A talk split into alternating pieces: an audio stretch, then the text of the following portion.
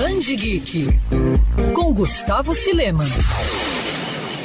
Uma órfã de guerra que vive com uma família adotiva que pouco se importa com ela, e para provar como é forte e independente, ela decide participar de uma prova para ingressar numa academia responsável pela formação de grandes generais e soldados. Essa é a premissa de A Guerra da Papoula, primeiro volume da trilogia de mesmo nome, que é escrita pela autora R.F. Kuang. A obra, lançada no Brasil pela editora Intrínseca, traz uma fantasia adulta inspirada na história da China e nos conflitos sino-japoneses. Um dos principais pontos abordados pela escritora é a forma como descreve descreve a guerra com tons realísticos e sem passar o tom de esperança nem também de que a guerra é algo tão bonito e esperançoso. Wang chega a perturbar pela realidade com que trata os assuntos no livro, que vai escalonando os problemas, os perigos e também as provações e a jornada da protagonista. A Guerra da Papoula se destaca justamente no quanto ela se torna mais e mais grandiosa com o passar das páginas.